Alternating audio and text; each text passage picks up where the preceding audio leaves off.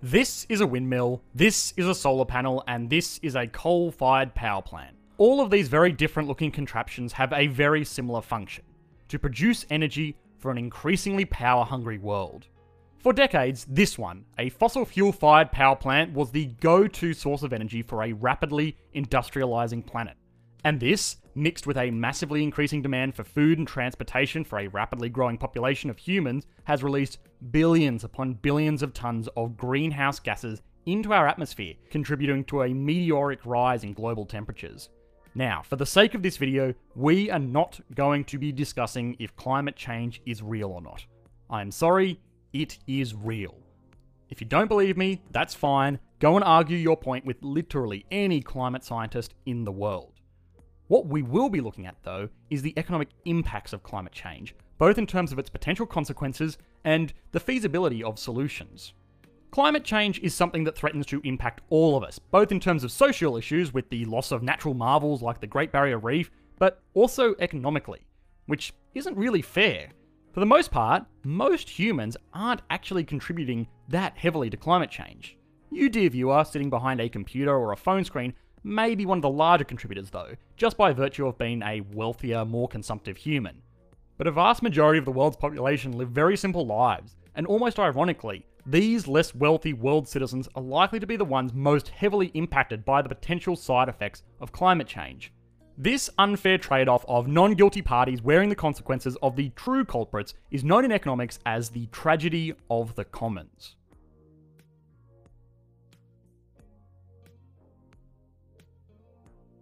Say you are a coal mine owner. Your materials get dug out of the ground and shipped all over the world to be used in power stations or metal refineries, and this entire process of ground to train to ship to train to furnace is incredibly producing.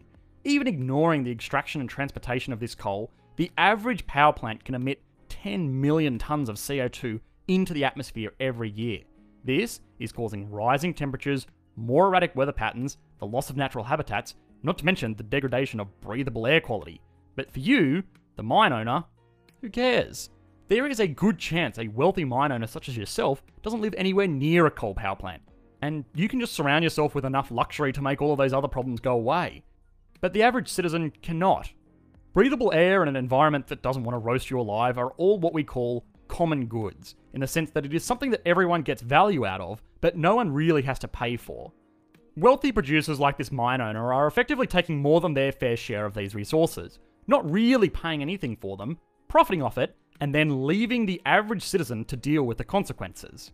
The tragedy of the commons isn't necessarily a dig on the rich.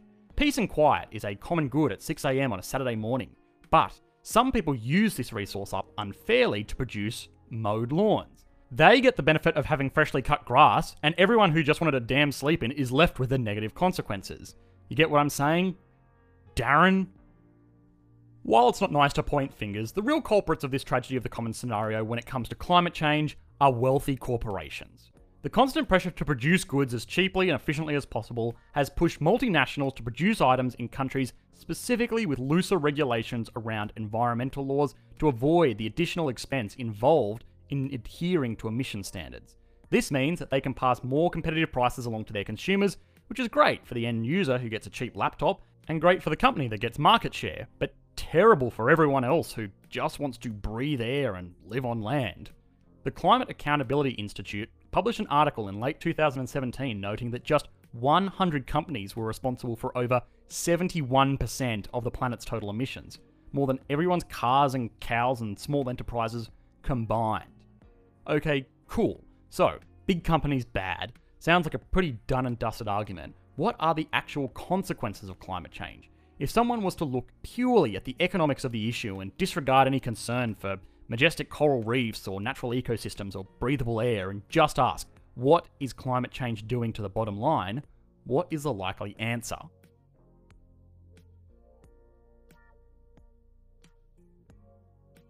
Climate change is the process of greenhouse gases being emitted into the atmosphere, causing the sun's warmth to be retained more readily, leading to rising global temperatures, melting ice caps, rising sea levels, and shifts in weather patterns.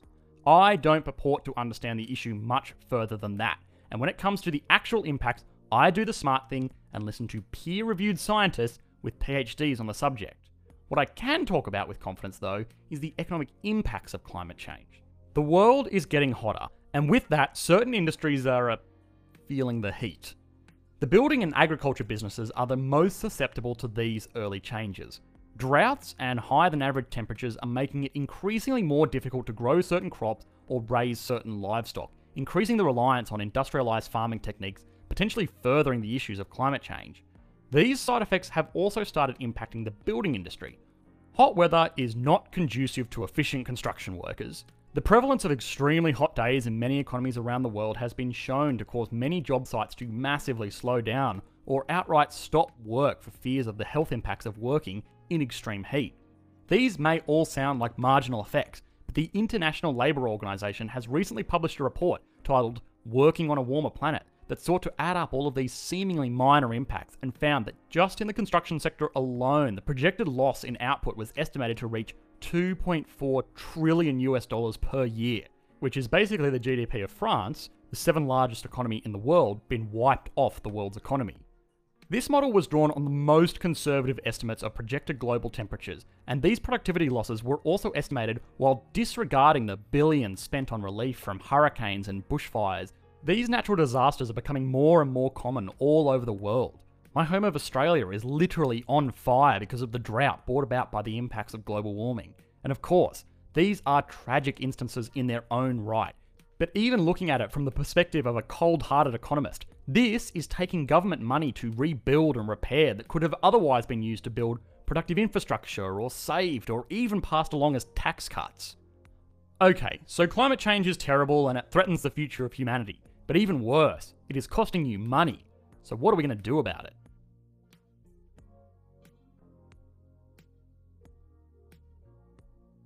This is a windmill and this is a solar panel, both tools that are very good at producing electrical energy without the need for direct carbon emissions.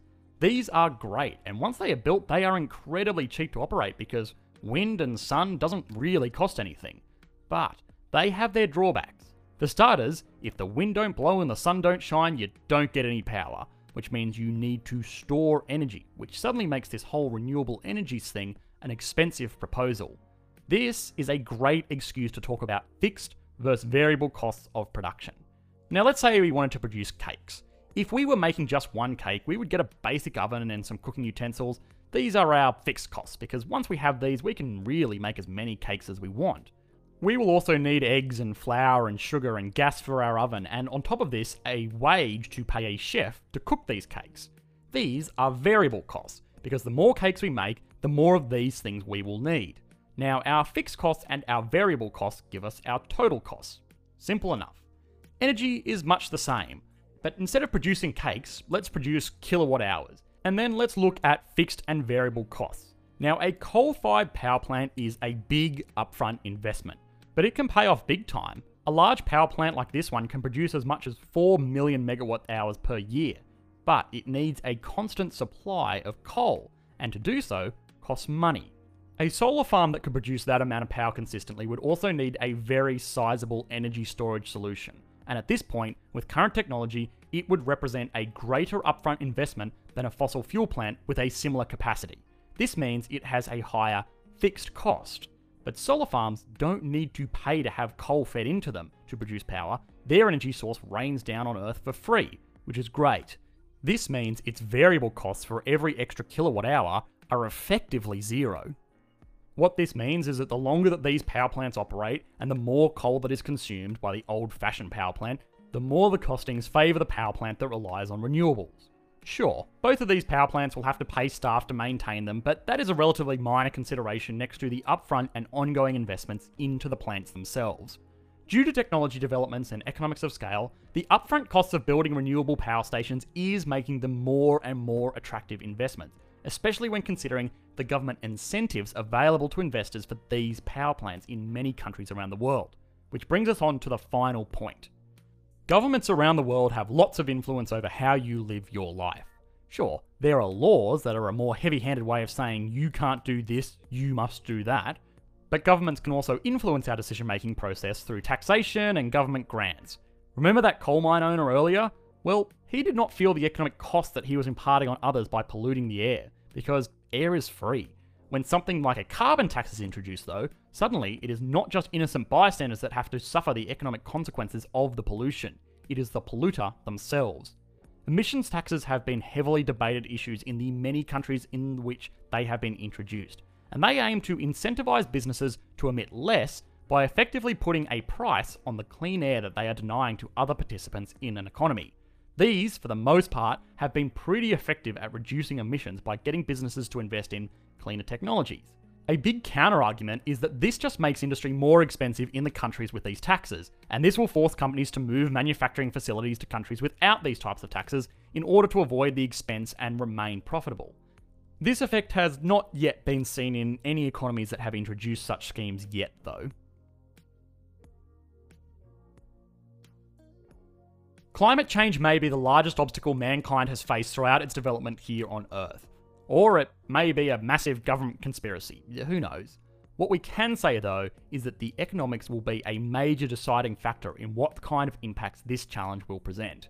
It's a sad state of affairs that most people don't notice something until it impacts their wallet, but it's the reality that most economists are well aware of.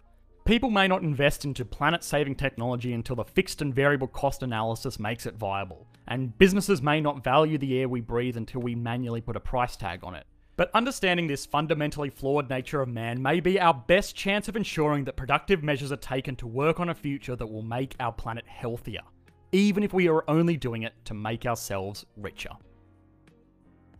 Hi guys, thanks for watching. I hope you enjoyed the latest video. If you did, please consider liking and subscribing. Otherwise, as always, I will be hanging out on the Discord server for the channel for an hour after this video goes live. Beyond that, I will be trying my very best to reply to every serious comment in the comment section below. Thanks guys, bye.